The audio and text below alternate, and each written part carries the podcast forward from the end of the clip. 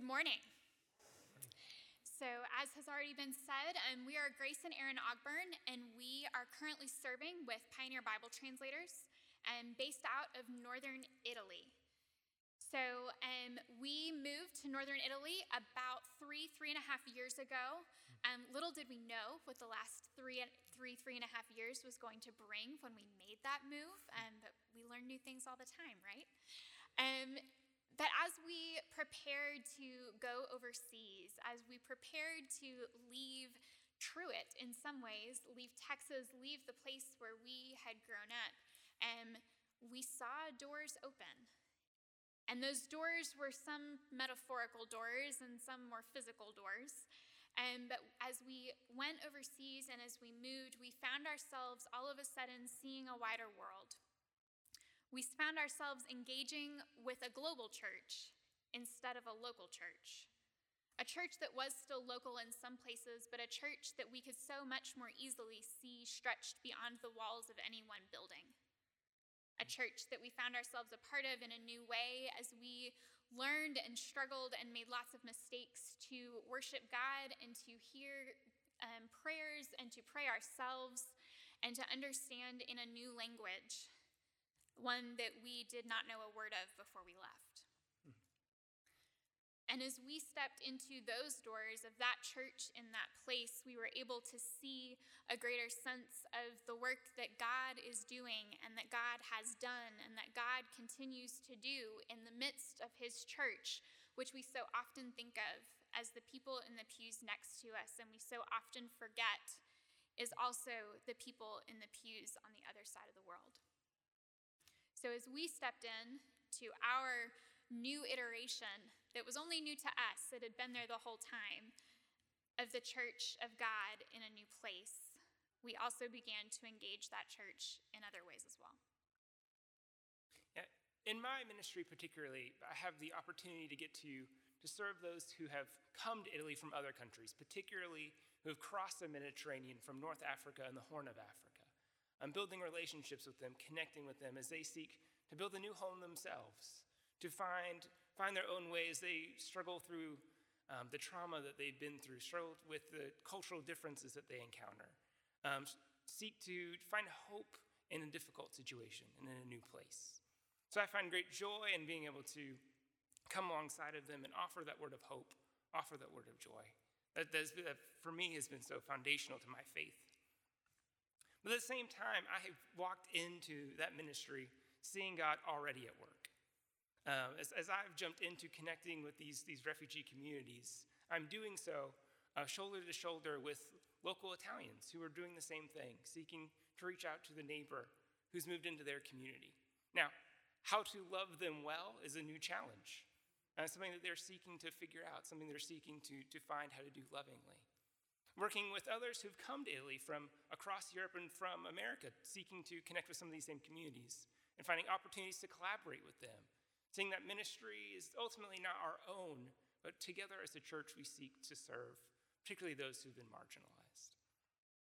And lastly, getting to work with churches across Europe, seeing that we do not bring our own answers to the equation, but we are learning together as we seek to, to be the church of God um, in, in the light of difficult situations. So, getting to learn with German Christians as they have really great insights about how to house refugees, or uh, Christians in the UK who are really uh, leading the way in what it means to develop a culture of hospitality in their churches, or churches in Greece who've really been hands on connecting with those who have come to Athens. There, we have so much we can learn from one another. And there's an opportunity for each and every one of us to, to go out, but also to just find opportunities to connect and to learn as we seek to, to be the, the hands and feet of God in very tangible ways, reaching out to the, the, those who He dearly loves around us. So while we see the global church there in Italy in a whole new way than we have before 2015, we also remember that the church and the people that God wishes were a part of the church someday still exist in places around the world. That we see people who are also wanting and struggling in some ways to hear the hope of God and to hear the story of the gospel in a language that they understand. Just as we struggled coming into the Italian church to hear and understand and worship in a language that was not our own, so do so many people across the world every day.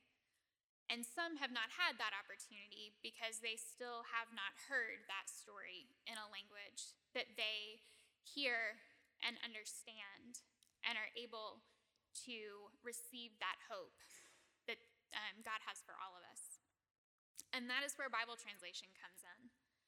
That we exist as an organization to help in that process. That Bible translation comes in as a way to serve and to empower the local church or the local church that is yet to come. As we hear it promised in the book of Revelation, that every tribe, nation, tongue, and language will worship at the throne of God. And as we wish and serve to be a part of that image so that people can hear, and as we serve to help make sure that these translations that are being done in these tribes, nations, and tongues around the world are faithful, because God has something to say to each and every one of us. And as we work in a seemingly tedious task, but we work knowing that it is important, that God has something to say, and He has said it often through Scripture. Hmm. And so we sit and we work and we go verse by verse and we pray and we pray for the people that will hear, for the people that will read, for the people that will see the testimony of those people in that place and perhaps see our testimony as well as we come alongside these people who are doing this work day in and day out. And ultimately, what we come back to is that global church that people around the world, people around the globe, are able to hear and to read and to understand and are able to know the God that loves them in a way that they can only imagine. And at that point, they're part of the global church too. It is not us going to tell, but it is us sitting with them, sitting by their side in the pew as they seek to hear from God, as we seek to hear from God as we all seek to hear from God together as the global church. And a big part of what, not that makes it possible, because God makes that possible, but a tool that we see is the testimony of Scripture in a language that they hear and understand. And that has been our privilege to be able to come alongside this process, this work of God. Because even in the midst of uncertainty, even in the midst of the craziness that this year has been, Brothers and sisters, Church of God, God is still working. God is working in the pews where you sit on Sunday mornings, and God is working under the sun in a place you could never imagine. He is working through his people, and he is working through his word. And sometimes we forget. But we, as part of the global church, are also called to come alongside and to come and try to hear from God from that same message as well. Thank you so much. Um, we really appreciate you guys and the um, just support that we've gotten from Truett as well.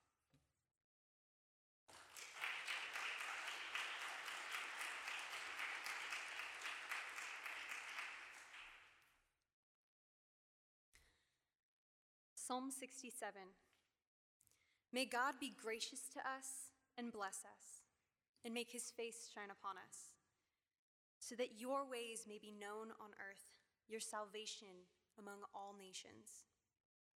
May the peoples praise you, God. May all the peoples praise you.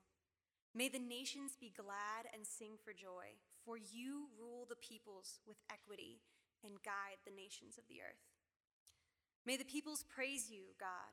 May all the peoples praise you. The land yields its harvest. God, our God, blesses us.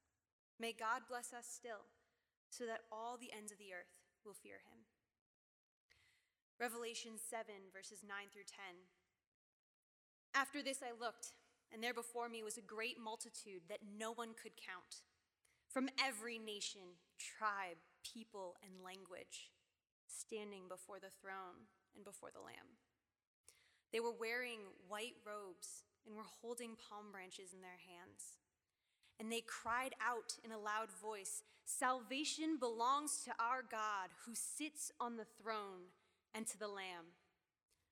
The word of the Lord.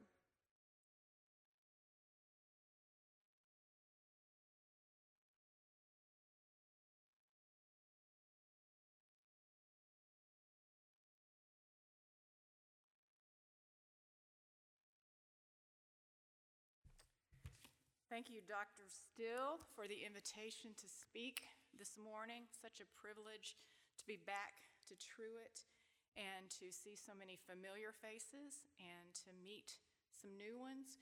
Thank you, Rachel. What a wonderful beginning to our worship and to the chapel band. I felt like I could sort of go home, and then it was uh, Grace and Aaron that just kind of topped the cake. So we're thinking about just kind of moving on, but uh, bear with me for just a, a little bit as I share what I feel like the Lord has really laid upon my heart this morning. Now, during seminary, one of the tidbits that I remembered, uh, try to remember a little more, but one of them was something that Dr. Stroop told us uh, innumerable times was that history, and this wasn't original, I don't think to Dr. Stroop, but I remember him, history was written by the winners.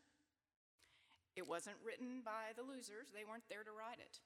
So uh, we have been listening to that and thinking about how history's been written through the years, church history, I'm sure you've analyzed here.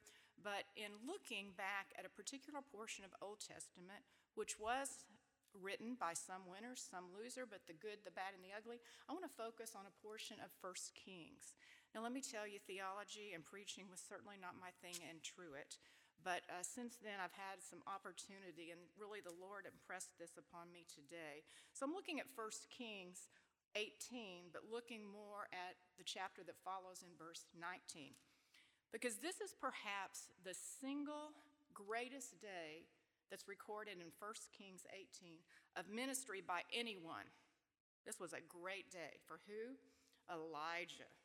I mean, in the midst of famine, drought, deep spiritual apostasy, he proclaimed God's truth. And even with personal danger, he obeyed. On that particular day I'm talking about, 450 prophets of Baal were defeated, fire falls from heaven, and a three year drought comes to a dramatic end. And to top it all off, if that wasn't enough, Elijah outruns a chariot. But I'm going to look at 1 Kings 19, and this is less than probably 24 hours after this great day of ministry. And Elijah is spiritually spent, emotionally spent, and most of all, he pretty much wants to go kill himself, get away from everyone, take his life. Not that any of us have ever felt that degree, but uh, we've been through some of those other paths. But instead of allowing Elijah to die, like Elijah wanted, God responded with deep kindness and profound gentleness. You remember, I know the story, whether you look at it in 1 Kings 19 or not, that uh, Elijah's life was spared and he went on to do more ministry and he was refueled.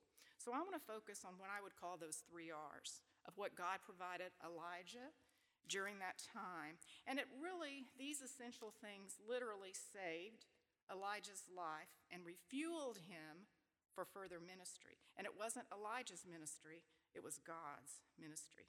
First of all, rest.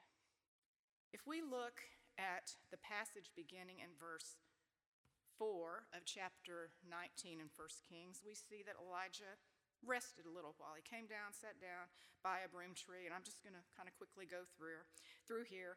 But uh, he got a little rest. He lay down for a little while and fell asleep, but suddenly an angel came and woke him up and fed him. So he just kind of simply collapsed from exhaustion, maybe after a big day of ministry, but whatever. He fell into a little bit of sleep, and then he was fed, and then he uh, got some more sleep because we read in verse 6 that it was a little more sleep that he received. Now, he slept on rocky ground. I would have preferred somewhere else, but anyway, there was a place provided for him, and God provided him the rest. Now let's look and read together. If you have your Bibles or digital devices, I have the Bible that Dr. Cook used, and I continue to use my New Revised Standard when I took Old Testament with him. Mm-hmm. And I'm going to read in verses 5 and 6 of the second thing that I think is essential for ministry, and that's renewal. So, rest was provi- provided and uh, refreshment, and then we're going to look at renewal. But let's look at verses 5 and 6 of chapter 19. Then Elijah lay down under the broom tree, fell asleep. Suddenly an angel touched him and said to him, Get up and eat. He looked, and there at his head was a cake baked on hot stones in a jar of water. He ate and drank and lay down again. An angel of the Lord came to him a second time, touched him, and said, Get up and eat, otherwise the journey will be too much for you. And so he got up and ate and he drank, and then he went on in the strength of that food 40 days and nights. He took that strength and he continued toward Horeb, or we later find Sinai, whatever the reference your uh, Bible says, and he was refreshed. So it's important in our ministries to eat, to get the rest we need, and to be refreshed, to eat and drink well. Now, even though uh, it was scripture that said that Elijah ate bread and water, it was the best bread he ever had because the angel delivered it. It wasn't, you know, DoorDash, Grubhub, whatever you want to order, but um, he just needed to be empowered for that epic hike, and he was. And then the last uh, issue I want to look at that God provided Elijah in this chapter, and please go home and meditate and read on your own, was renewal, that third R rest, refreshment, and renewal. And it was renewal for Elijah and his ministry, but it was also for the sake of God. It wasn't just blessed to be a blessing kind of thing. And that there's more to that covenant to Abraham if you want to talk about it. But in that great solitude, that was when Elijah heard God's voice, right? We can remember that story. Elijah hiked the 40 days. He got on the mountaintop and went in the cave. I'm going into great, but it was not the rock shattering wind that came and Elijah heard. It wasn't that earthquake or that consuming fire. We know it was that gentle whisper or verse 12 calls it the sound of sheer silence. And that allowed Elijah's attention to be grasped where God could speak to him. So the Lord said, him, said to him, Go and go on. So I want to emphasize to you in ministry, maybe a long time, maybe a short time, like us nearing uh, the end of our careers, yet uh, on a new journey in retirement, that rest and refreshment are important, but it's the renewal that's really important to feel the presence of God. God still has work for you to do, just like He had for Elijah. Have you heard God's voice lately? Have you taken that time? The enough time that Rachel shared about? I urge you, as a minister of the gospel, to seek the rest and the refreshment and renewal that only God can provide. I'm Warren, and welcome. Uh, again, it's good to be here this morning. Thanks, Dr. Still. We've been blessed exceedingly by his teaching and preaching at Cliff Temple Baptist Church in Dallas, and we thank you guys for sharing him with us. What Karen has talked about, the three R's, we look at Mark 6:31 when Jesus said to his disciples, "Come with me by yourselves to a quiet place and get some rest and refreshment and renewal." That's a little bit of an amplified version. But the ministry that we're being called to is to go to the Middle East to a hospitality house where workers from the unreached world basically transit. Some of them come there for medical care that they can't get in their home country of ministry. Some come there to renew visas. Some come there for their children to be cared for. But many of them come there for rest and renewal. Many of them live in countries where just living day to day, getting the bread, getting the uh, things done is difficult. Then, on top of that, they're trying to minister and share the gospel with people who have not heard. So that's where we're going to be going in a couple of weeks. And this fits in perfectly with the opportunity for you guys as you're praying and seeking places of ministry. We use volunteers at the house we're going to be. We have up to 30 people a night there in the house with us. We have seven bedrooms. Uh, each has their own bathroom. We do breakfast and we do dinner each day. And as you come there, you get to do the service, you get to be a servant to these people, but you also get to sit with them and hear their stories. You get to hear what is happening in some of the hardest places in the world. Many from Afghanistan come through there, and obviously recently there's been a real surge in that. But we have people from Pakistan and Tajikistan and all over the world, actually, but those especially because of where we are as a, as a hub area that they travel through. And our house is just 10 minutes from the major airport, so it's easy for them to come and go and to be there.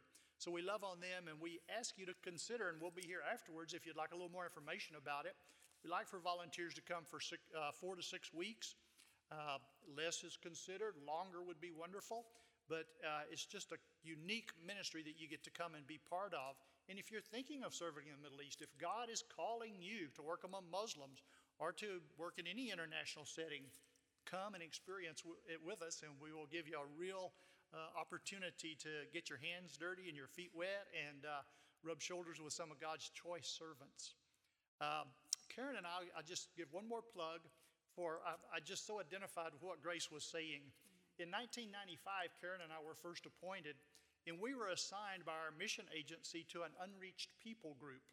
These were folks who had no Bible, they had no Christians among them, they had no access to the gospel. And believe it or not, there's still a billion plus people today in these kind of situations. But the people we were called to are called the Qashqai, a nomadic tribe in southwest Iran. We obviously, as Americans, couldn't go there and live, but God called alongside us uh, two uh, Bible translators, Koreans. He was at work in another part of the world, is with us. Evangelical Friends Mission came along. They had a call to the Qashqai.